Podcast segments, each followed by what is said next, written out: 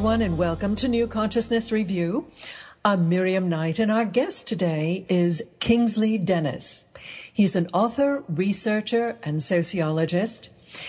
And his books include Breaking the Spell, an exploration of human perception, New Revolutions for a Small Planet, The Struggle for Your Mind, and the book we're going to discuss today, New Consciousness for a New World. He is also the co-author with Ervin Laszlo of the forthcoming Dawn of the Akashic Age.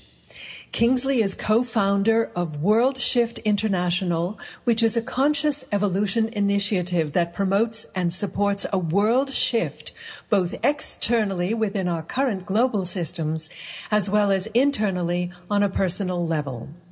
Kingsley worked in the sociology department at Lancaster University in the UK and has offered, authored numerous articles on social futures, technology, and conscious evolution. He currently lives in Andalusia, Spain, and continues to research, write, travel, and grow his own vegetables, and generally make everybody who speaks with him insanely jealous. Welcome, Kingsley. Ah, hello, Miriam. It's a pleasure to be speaking with you, and uh, I hope I won't make you jealous. You know, I obviously couldn't resist reviewing a book called New Consciousness for a New World. And I'm so delighted to read such an impassioned wake up call. Now, you say that everything around us is in flux, both with respect to earth changes and societal shifting and interdependencies, and that we are dangerously close to some irreversible tipping points. Let's start by talking about some of these tipping points that you see. Mm. Well, thank you, Miriam. And um, it's true. I don't think uh, we need to be a, a, rocket scientist to realize that uh, we're in a, a, period of change, transition, and uh, many voices have been talking uh, in, in, similar themes. Um, what my I mean, my perspective as a sociologist, as, as well as having uh, an interest in, in conscious evolution, is that I keep one eye on the ground, so to speak, looking at the social changes, uh, the the systems, the global systems, whether it's um, geographical systems, climate systems, uh, social. Um, urban systems, etc. And the other the other interest is that I I'm involved in in obviously interested in conscious evolution, and I feel that the state of human consciousness is participatory with our state of the social systems. And I, I feel that's a point which um, perhaps some sociologists miss, looking purely at the physical and um, perhaps other voices looking at um, the, the state of the mind perhaps don't focus so much on the physical systems. And for me, we can't look at one without the other. It's not black and white. And so these systems we're going, we're going through now, um, this is also a period of transparency like never before in the fact that we can see the inefficiency of these systems. Um, political, financial, educational, um, and that a lot of them are, are part of the industrial mindset of the last uh, 150 years, and they're just not um, they're not the right model for the time that we need to be moving into. So the tipping points um, occurring a lot in these physical systems, but also it's connected to our state of our inner state in our human consciousness, Miriam. Well, it's so refreshing, um, and and I might add, unusual to have somebody with your breadth of experience and understanding um, look at these systems as an integral whole. I think that our tendency is to, first of all, drive looking in the rearview mirror. And secondly, to deal with symptoms rather than underlying causes. So being able to pull them all together into a, an overall understanding is immensely valuable. So uh, hats off for that. Um, which which of the systems do you want to start with first? I mean, we we, we are we talked, or you you spoke in your book about everything from peak oil and and and uh, urban decay and uh, financial collapse. All of these are independent. Tell us about some of the linkages you see here. Mm-hmm. Well, Miriam, it, it's like the the China, uh, so the Russian doll uh, metaphor is that you you take off the lid of one doll and there's another one inside and another one inside. Um, now, because I have a background in complex systems um, and I have studied the interlinkages, um, we see that really everything is so co-interdependent. And over the last, um, especially over the last 50 years, we've been moving um, into a, a, period of great interdependency. And I feel personally that we are on the cusp of a planetary society. And so we cannot look at one without the other. And with, with this moment, we need to bring in an integral mindset, uh, what we may call a holistic mindset. So, for the example, you mentioned peak oil. Now, people, when we talk about peak oil, peak oil, we tend to think about the, the gasoline in our cars, and we think, well, without without um, you know plentiful supply of this black gold, we'll have problems driving from A to B. what we don't perhaps understand so deeply is that our whole way of life is embedded in in these structures. So it's not only our cars; um, it's virtually everything that we have in our houses, um, all our, most of our um, machines in the kitchen, our plastics, our cosmetics, even our food, I mean, because um, our food is sprayed with fertilizers generally. Uh, uh, uh the, that's a shameful point. But of course, the fertilizers are based on oil. Um, of course, um, then we have the packaging, we have the transport. Um, the list goes on and on. So our way of life is endemic in these systems. And so now also, I mentioned the food systems. And the food systems are tied into energy, uh, they're tied into transport, um, they're tied into obviously, um, let's say, urban way of life as well, and, and the large conglomerates. So it's a knock-on effect, and the list goes on. So when we have, for example, um, a bad harvest in Russia, which happened a year or so ago, and they, they closed their their export, that affects basic prices of such things as corn around the world. And, and so, you know, that affects us really on our own doorstep. So we can't have one without the other, and we can't close our eyes to what's going on because the systems we have have brought us in, tied us in, made us interdependent in our whole way of life. So, what I talk about in the book and when I talk about when I'm speaking with people and friends is that we have to consider our whole way of life and the patterns that we live by and therefore the perceptions that we have of life if we wish to change one because we cannot we cannot tweak one system without understanding the knock-on effects to the other and and so uh, that's just one one small example miriam mm-hmm. Mm-hmm.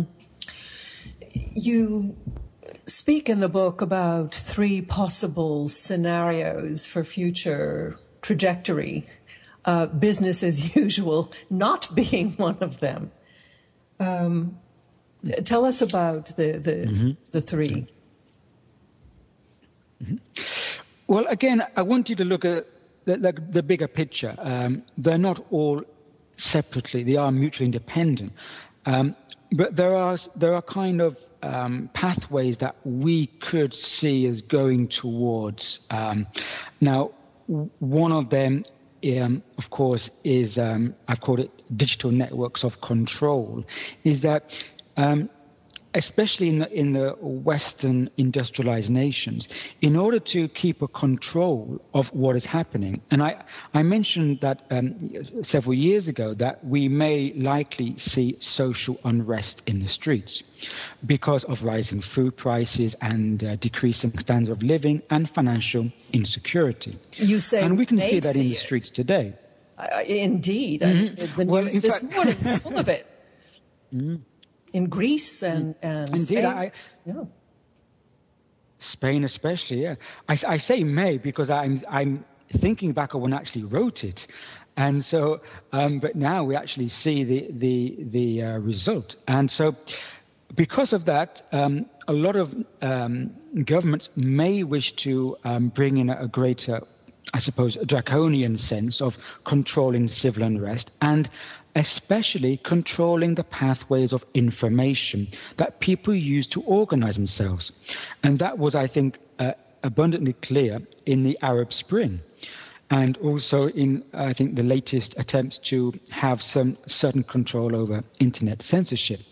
So that was a certain pattern that could manifest. And I think in some ways it is manifesting now.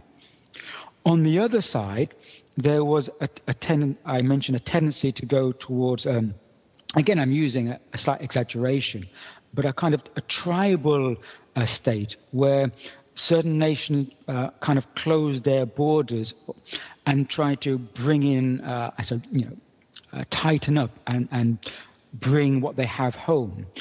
Um, and we are we are seeing that now in, in certain trade wars, in that certain countries are trying to hold on to what they have and, and use those as bargaining points. Mm-hmm. And so resources now is, is the new trade war. And it's so we can see all these elements um, manifesting, which um, which are signs that our systems are reaching their stretching point. It's, it's, it's, almost as if we are on a, a, sinking ship, and the captain has an idea to um, start to you know, plug up the holes one by one instead of thinking about redesigning the ship. So we, we can only travel so far, Miriam, on a patchwork ship, because eventually there'll be no more space for any more patches. And so I think what the, what the need is, and what I stress, is that if we wish to have a new ship, a new model, we first must change our pattern of thinking. That's paramount. Because otherwise, we'll try to just um, retweak the existing systems, which is what's happening now, or replace them with upgraded systems, but of the same old incumbent model. And th- these are just um, semi solutions which won't work, especially not in the long term. Perhaps in the short term, they may look good and glossy, but they won't work. Well, change is always seen as threatening, especially to uh, to governments, but even to people, because it's the fear of the unknown. Um, but uh, you you said in a number of places you you quoted uh, Duane Elgin as saying that despite all our good intentions, without this coming era of collective distress and adversity, the human family is unlikely to awaken to its global identity and evolutionary responsibility. And P- Peter Russell refers to the problems facing humanity as evolutionary catalysts. And you you make a big point about mm-hmm. that, like we have to go through this period in order to make uh, not changing more painful than change. Is is uh, uh, can you expand on that? Yeah, sure, Miriam. Uh, that's quite right. I agree with Peter Russell and Duane Elgin, and I, I do use the term again, evolutionary catalyst. Um, because again, I looked at complex systems and also in biology, the complex systems, and systems get to a point where um, they're so complex that they need a input of energy to force them to um, push up to the next level of complexity or the next level of the system. So there's always been an influx of energy at these critical times, um, what, we, what is being called the tipping points. So energy is coming into the system. And that may cause a little bit of, of um, chaos or disruption. So, for example, um, if you throw a, a stone into a pond, you have the ripples going out. That's one system. But we have multiple systems. So imagine you throw two or three stones into the pond. When those waves go out, when they hit each other, the waves from each stone, when they hit each other, you have interference. Now, that's what we're, I think we are kind of experiencing now is the interference of these systems coming to um, their disruptive point. So, um, this, the element of change is that I, I feel we're going through a period where change is extremely rapid. Um, for, in terms of evolution, change in one generation is extremely rapid. And that's why, perhaps, Miriam, we're not so used to change, because change has often happened between generations. So if we speak to our parents or our grandparents, they talk about the way it was, and it sounds like there wasn't much change in their lifetime. I feel that when we'll be talking to our um, to our children, we're talking about change. And I feel that our young generations will experience double that change because it's happened exponentially. And that's the difference is that if we think about change on a linear level, it seems very slow and not much happens. But when we have systems changing and tipping, we have a, a kind of exponential change because each system shift reinforces the other system and amplifies it. So we have a sense of amplified change. So we should not worry about that because um, you know our state of mind during a transition is extremely important. And so as, as I talk about, we need to have a, a balance mental, emotional, um, and so to understand that change is can help us adapt to what is what we could say is an evolutionary necessity. Uh, I, I, refer to it as, as a spring clean. That often to clean out the house at springtime, we take the furniture out, we clean the house, and we put the furniture back in. And I feel that this disruption is a spring clean, and how we approach these times of change is very important.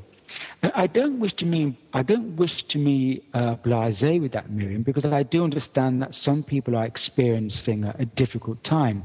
But it's not only what happens to us which is important, it's how we respond to it.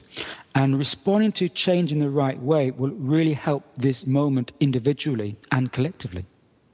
You do make a, a big point about the need for resilience and the uh, prospect of renewal. Um, I love all your R words. Very good. Um, you we we've heard about the hundredth monkey effect, and um, it, it's possibly apocryphal, but you talk about some very real science that um, makes the plausibility of interspecies communication, intraspecies communication, mind to mind, you know, the, the Akashic field, as being an mm-hmm. inescapable reality. Um, this this is a major mind shift for many people to accept. Tell us about some of the research that you find most compelling. Mm. Well, Miriam, yes, I, I threw in the middle of the book a, a couple of chapters on, on quantum science. I, that may may uh, throw a few people off.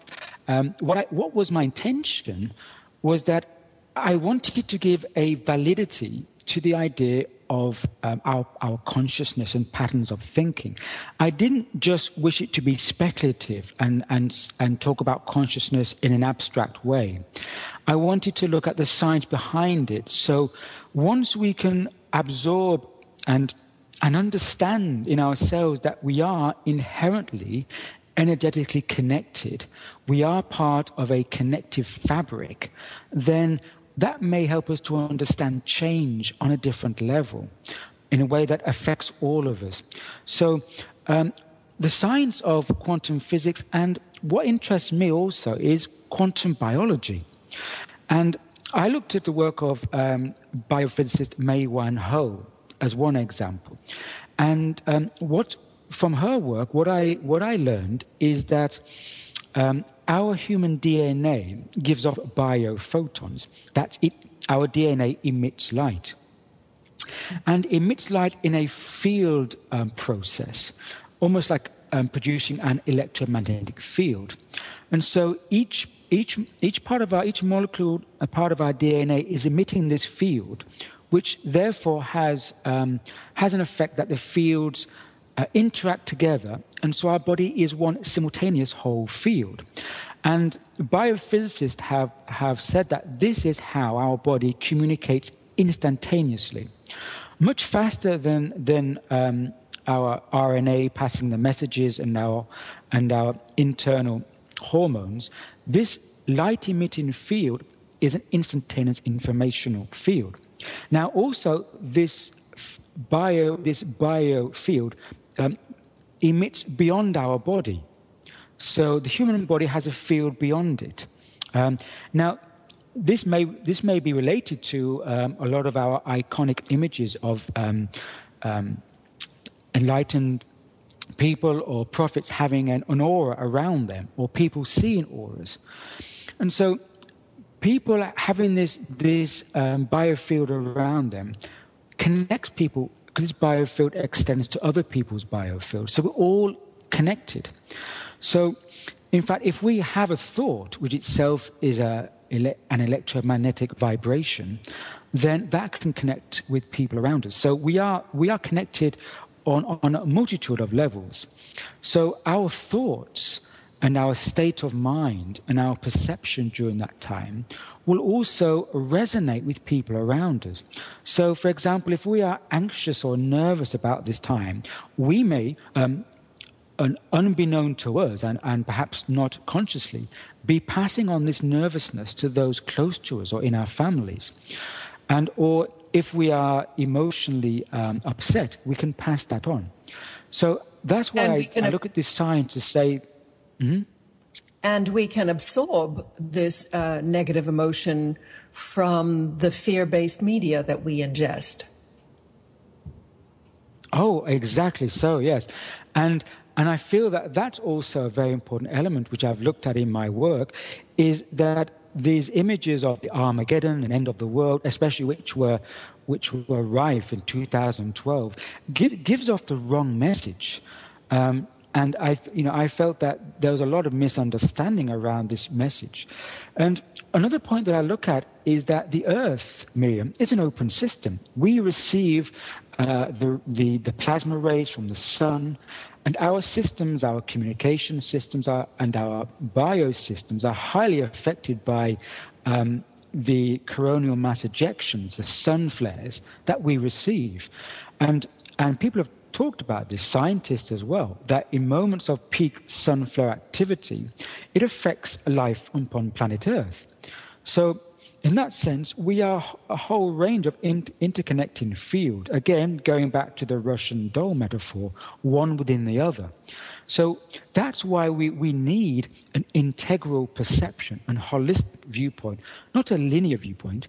You know, I, I've read some reports, governmental reports, looking at the future, the next 50 years, and all they do is project the same trends of today, 50 years in the future. Um, and I think we're going to be living in a vastly different world by then. We have to understand the nature of exponential change, not linear change, Miriam. I couldn't agree more. And it's interesting when you look at the world of commerce and industry, the, the people who make these big contributions, like Steve Jobs and Apple. I mean, the, the, the iPhone was a game changer. Uh, the internet was a game changer. These are all discontinuities that came out of the vision of individuals who did not, you know, who did a, made a quantum shift. Um, so, you know, I, I personally love the science of it, but I want to pull you back into the sociological aspects because you talk about new visions for our society. Um, you talk about um, new ways of adapting to the changes that are inevitable. And this, I think, is one of the most important messages in your book. People, these changes are coming. We have to look at our options and develop new ways of being within a game that will never be the same as what our parents lived. You go, Kingsley. Over to you. Mm. Thank you, Miriam. Uh, that's a wonderful point. And why this time is so important is that um, there's a, a greater energy of empowerment between people themselves now. What I mean by that is that I feel that um, this change will not come from centralization, from the center, but from the periphery. And you made, you made the wonderful point about, um, for example, Jobs in the iPhone. Um, they, did, they took people by surprise. Um, this is being called in sociology disruptive innovation. Um, just as the mobile phone texting. Now, the Nokia mobile phone, well, Nokia was a toilet paper, com- paper company in Finland, and they decided to make mobile phones and woof. Um, you know, people don't see change coming so much. And it's the change which comes from the periphery which will really be the game changer. And what's important now is that because of our our global communications and people networking, we can connect together and join together and create our projects of change in a distributed, decentralized model. We don't have to wait for some centralized government to initiate something. So I feel the new renaissance will not come from the center, but from people doing their thing and networking. So for such for examples, we've seen a lot of wonderful change uh, in America. I looked at the rise of um, the food markets, the garden markets. People are, are people now are, are creating uh, uh, food networks, uh, grow your own food, connecting and sharing advice, and uh, people um, selling seeds through these networks, um, people connecting and uh, doing car sharing, um, a whole lot of sustainable um, projects and networks are going on. It's incredible because once we realize that we can do these things ourselves on limited resources, we, we don't need a, a corporate backing because um, what's available we, we can do and share between, um, between friends and like minded people. And this, I think, is going to be the next paradigm is that projects grassroots from the bottom up, what we may call disruptive innovation, um, people innovation. And, um, and so I look at it as the blotting paper metaphor, is that I'm not sure if, you, if you're familiar with blotting paper. The paper you use, you put drops of ink on, and the little drops spread. Now, imagine you have a, a, a white blotting paper. You put one drop of ink on there, and nothing much happens. You still have a white piece of paper. You put two drops, and these drops spread, but nothing much. Three or four. After a while, these drops of ink will start to spread on the paper, and before you know it, the tipping point will be when these drops cover the whole paper and you have a different colored paper. That's when you have this instant change. First of all, a drop here, a drop there, people doing their things, people connecting. And you won't see it coming, but before you know it, all these people, all these networks, all these drops will connect up, and Miriam will have a new paradigm colored blotting paper. That's what I feel is coming. I was interested in your description of uh, the the garden cities phenomenon. I didn't realize that it was so early. It was really at the turn of the previous century that it was started in the UK, for example, in Welwyn Garden City, and uh, mm-hmm. it, you, you said that it spread all over the world. It's in many continents now. Tell us about it.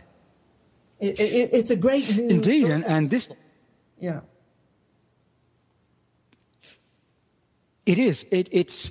in fact, it, it was almost uh, an idea before its time in that sense, in that it, it, it, has, it didn't take off so much at the time, but now um, it, it, really is a, a, model for what, for what we're moving into now. Um, the garden cities also um, were very influential in, in America. Um, I think there was a big one in New Jersey. And this was the idea that uh, living space, working space, leisure space should all be combined rather than the great suburban sprawl and traveling to um, a long distance to a, a, working environment and then traveling home. So the, these centers were very close together and they were surrounded by a, a green belt, a garden belt. And so, and then also people um, in many garden cities, it was a cooperative. People invested in the garden city and grew food together, and they had their, their businesses and their shops. And the money would then be shared between the people who lived there. It's a living cooperative. That's, that is still occurring in the garden cities in the UK that have survived. And so we can take that model and realize that we have to redesign the way we live. Um, I think it was uh, the social critic James Kunstler who said that um, uh, suburbia is the largest waste of, of, of money ever, um, in the way that it just doesn't it's not a model that we can live with for the future in terms of sustainability. We have to think where we work, how we live, and how we combine them with urban spaces and green spaces. So um, there's some wonderful models coming up now in architecture and, and urban design, which I think really is, is going to take off. Um, there's been a, some great designs in, in using buildings for, for actually creating energy. So rather than um, we rather than people relying on the, on the national grid, where we live will become our own hotspot, so to speak. We'll create energy and we'll have little nodes of energy from all the buildings and places we live feeding back into the grid rather than taking only from the grid. Again, using the distributed model, Miriam. Mm-hmm. Yes.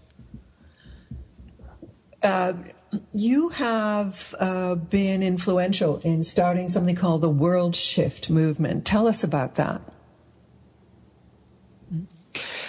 Well, I'm co-founder w- uh, with Nicolya Christi of WorldShift International.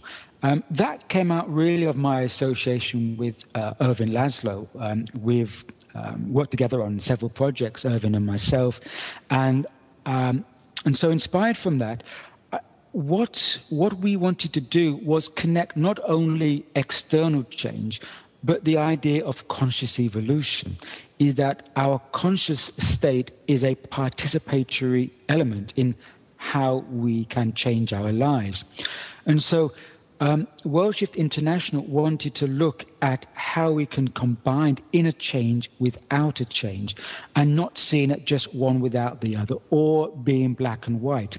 So we encourage people to, um, to for example, undergo so, um, mindfulness and, and look at our inner, inner states, um, our energetic states because we can give energy away quite quite easily in, in this distractive media saturated world we live in. It's very important that we maintain a, a, a, calmness within us and we can we can step back from the world and try to view it as objectively as possible and look at how we can make effective change. Because we don't have to feel like changing the world to make effective change if we make a change in ourselves, that affects those people around us in incredible ways. So, um, we're again trying to look at the, at the bigger picture. And we've, we've opened a, a social network, which we call WorldShift Now. Where, where people come on and we, we share ideas, we network, we blog, we share information. Um, now, from my point of view, I'm not trying to say you should do this or do that. I'm, I'm not advocating any one model. Um, I, I, I, adhere to what uh, the great Persian poet Rumi said in the 13th century. He said, um, There are many ways to climb a mountain, but the view at the top is the same. Um, that is, and he also said, There are many ways as there are people's hearts. So we all have our own way, um, so, but we have to work out what works for us. And I feel that it's important to, to catalyze people into uh, thinking and feeling about what change they can make. And then they can go away, make that change, and catalyze other people. Again, we're moving away from, from a centralization model where, where someone says, this is the new model, believe it or not. Uh, I think, you know, the, the days of, of um, the person preaching um, to the multitude is over. It's the multitude talking amongst themselves, which is the new model. Mm. Yes, yes, indeed. You said in your book, so so beautifully, change will come. The important choice will be how you choose to respond to it. And what you're giving mm-hmm. in your book are many different uh, descriptions of people responding in many different ways. And you just have to be um, enheartened, uh, overwhelmed by the creativity of the human spirit. We just don't hear enough about that. Um, in in our day to day media consumption, which is one of the reasons why I love the WorldShift website. Um, what do you see as the uh, likely trajectory for the WorldShift website? Is it growing in popularity? It's growing, um, and, and I see it as, as a node amongst many. There's, there's so many wonderful organizations out there, all doing their part. And we are not competing with anyone because competition is the old paradigm. Um, we are part of a, a collaboration with, with all websites who have the same spirit, the same heart, and the same um, intention and mindset.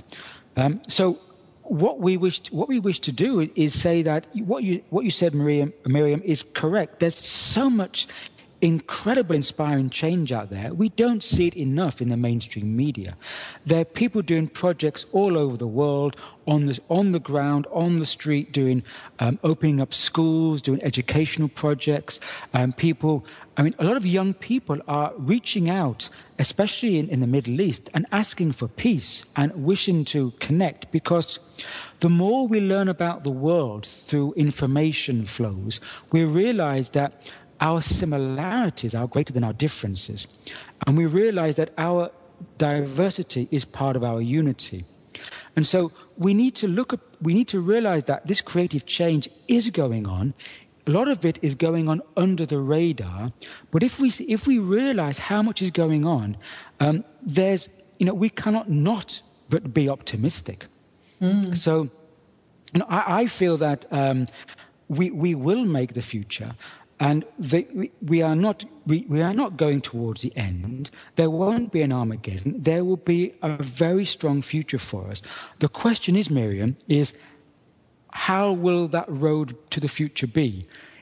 Because it can be smoother, smoother or rockier. Our, our response is to make that road um, the best for us to travel. I don't think we're going to break down. It's just the quality of our, our vehicle, so to speak. Mm-hmm. Yes, indeed. There's this interesting kind of dynamic tension between uh, the world of matter as as we're discussing it and the world of spirit. And one of the points you do make in your book is that as that the two are converging and informing each other. Uh, do you believe that that will be of assistance to us in weathering the times ahead? I think it will be very significant for us in the way we shift our mindset and our worldview. Um, because for the our rational Cartesian worldview, the view that we've had really for um, since um, the scientific paradigm has been the dominant mindset is of a materialistic universe. That is, uh, matter is, is first, and such things as consciousness, if it exists according to material science, is just a, a byproduct of, of materiality. Um, so, therefore, consciousness in this view is a byproduct of the complexity of, of, our, of our neurons in our brain.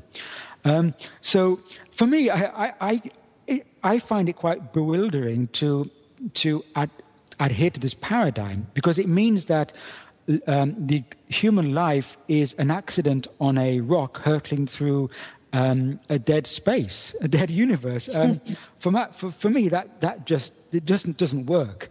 Um, so if, if we turn it around 180 degrees and say, well, what if we understand that consciousness and dynamic energy is primary and matter is a secondary manifestation.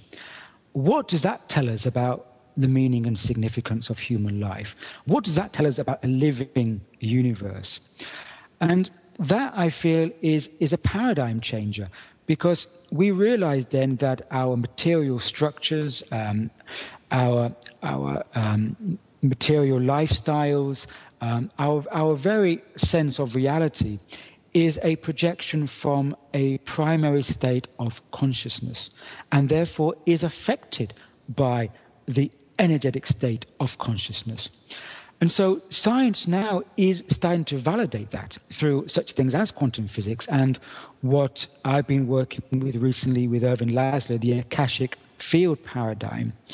And um, once we understand that, um, it will help in shifting us towards an integral mindset because the, the scientific paradigm is a linear, mostly left brain, um, quite an isolationist mindset. So to, to move, uh, um, I feel the scientific paradigm will start to move towards integrating what has been um, before seen as a spiritual paradigm. And I think that's unfortunate that we have science and spirituality in two different corners, almost as if the two different sides of the boxing ring. and, you know, like a, Frazier and Muhammad Ali fight, we have science and, and spirituality with their boxing gloves going to 15 rounds. Um, it, it's not like that. Um, they, are the, they are different aspects of the same unity. And by combining um, the understanding of science with the understanding of uh, a dynamic, um, intelligent, um, consciousness universe, then we can understand that both sides of the same unified paradigm. Therefore, that tells us a different. That tells us we have to think about how we treat our world and live in our world. And that worldview, I think, will bring in an integral mindset into this century. How did you come to this mindset as a sociologist, Kingsley? um, uh, that, yeah, good question because um, it's probably not a mindset I share with all my colleagues. um, and it, it's very difficult to bring in these ideas into uh, an old paradigm or existing paradigm. Um, but you see, all through my life, I've been um, I've been deeply attached to, to these ideas, to the ideas of conscious evolution. And I've been, I've been a, a deep traveler. I've traveled for many years. I lived for five years overseas in Istanbul. And, um, and I've, I've, I've been a sociologist and I've kept quiet about my personal interests for many years. And then I noticed, especially through uh, sociology and complex systems, and I used a lot the work of Fritjof Capra, for example, in my in my in my academic life, and I realized that they were both saying the same thing, but in different ways. And so eventually I came to the I, I, came to a point where I couldn't I couldn't deal with them separately. I could no longer wear one hat and keep the other hat silent. So um, I, I, decided to um, leave um, my academic world, and I, I, came here to Andalusia to combine both my sociology background with my understanding of, of the new science and conscious evolution and to write about them together.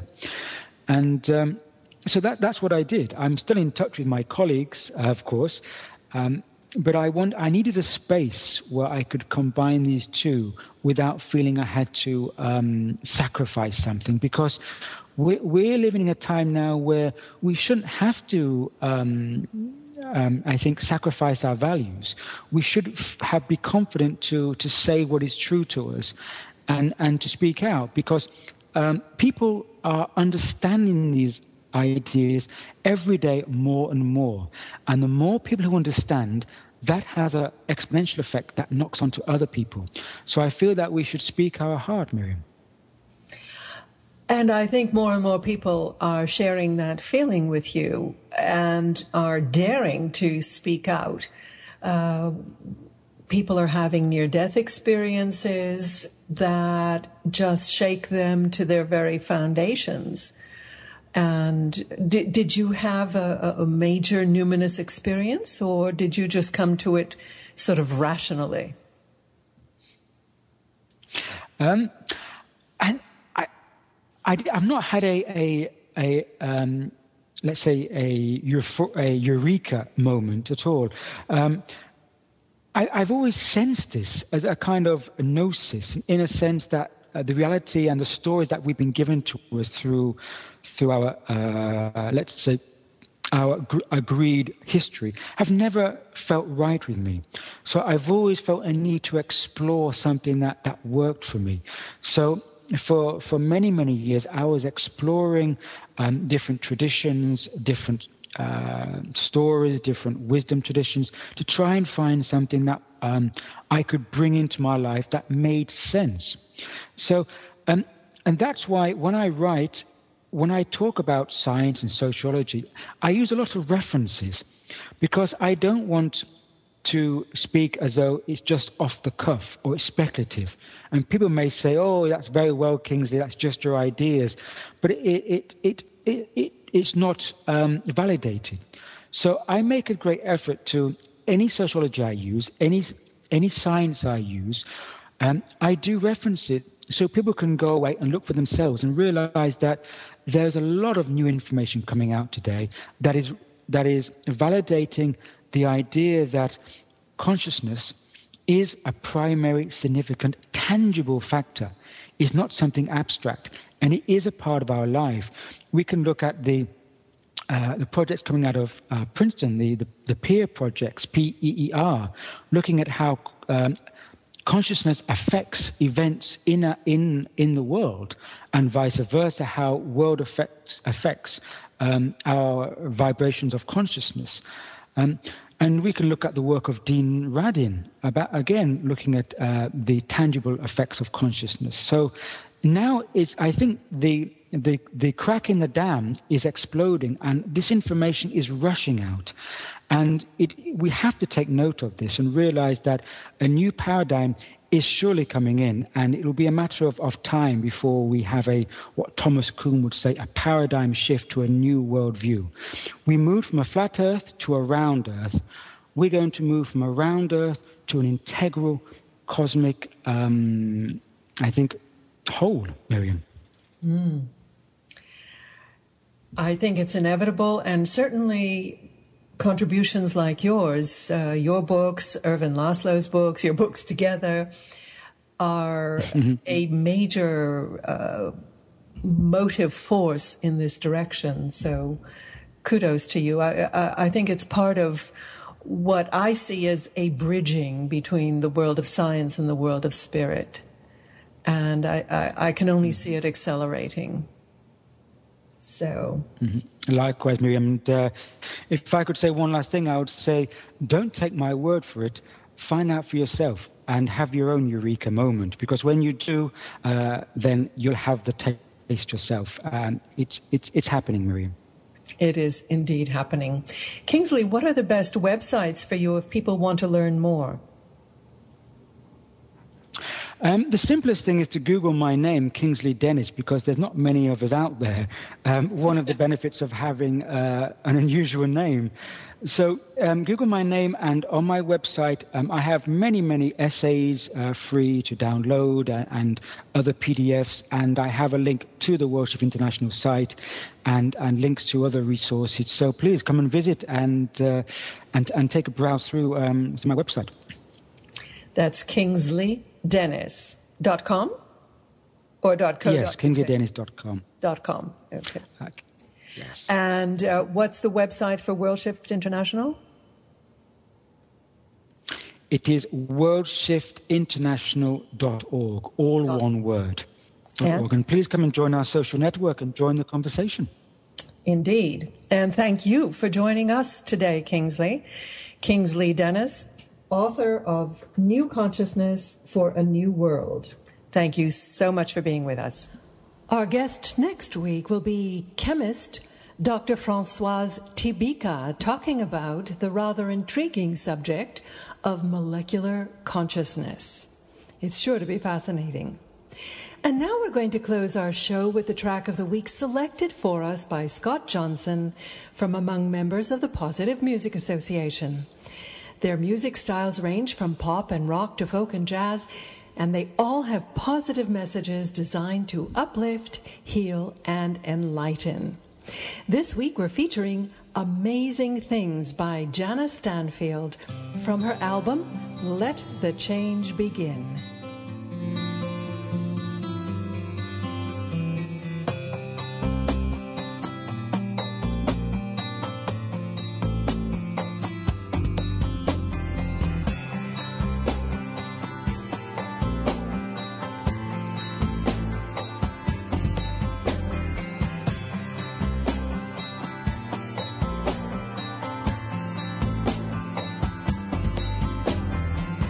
You will do amazing things with the choice each new day brings, and with every step you take, there's the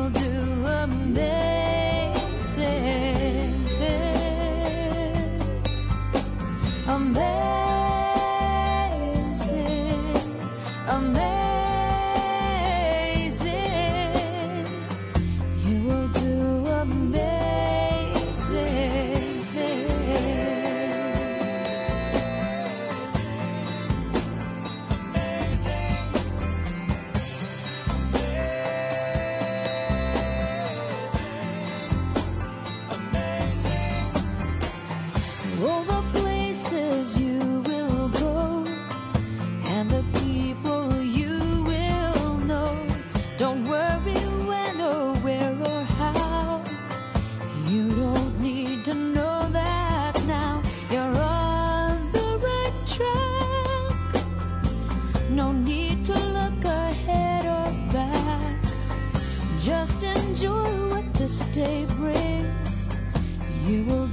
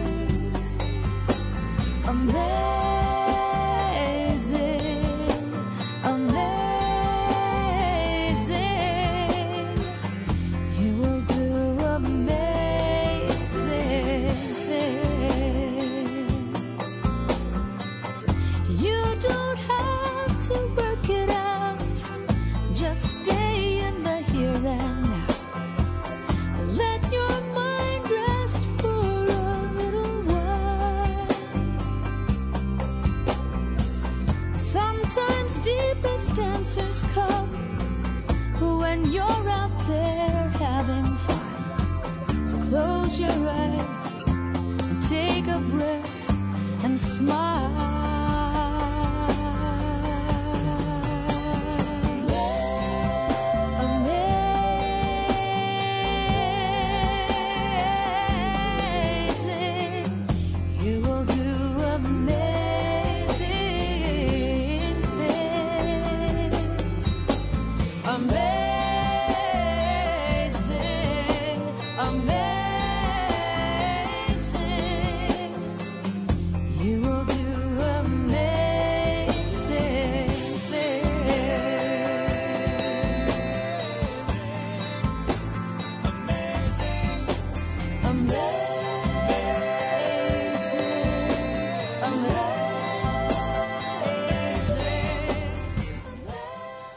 That was Amazing Things by Jana Stanfield, the queen of heavy mental.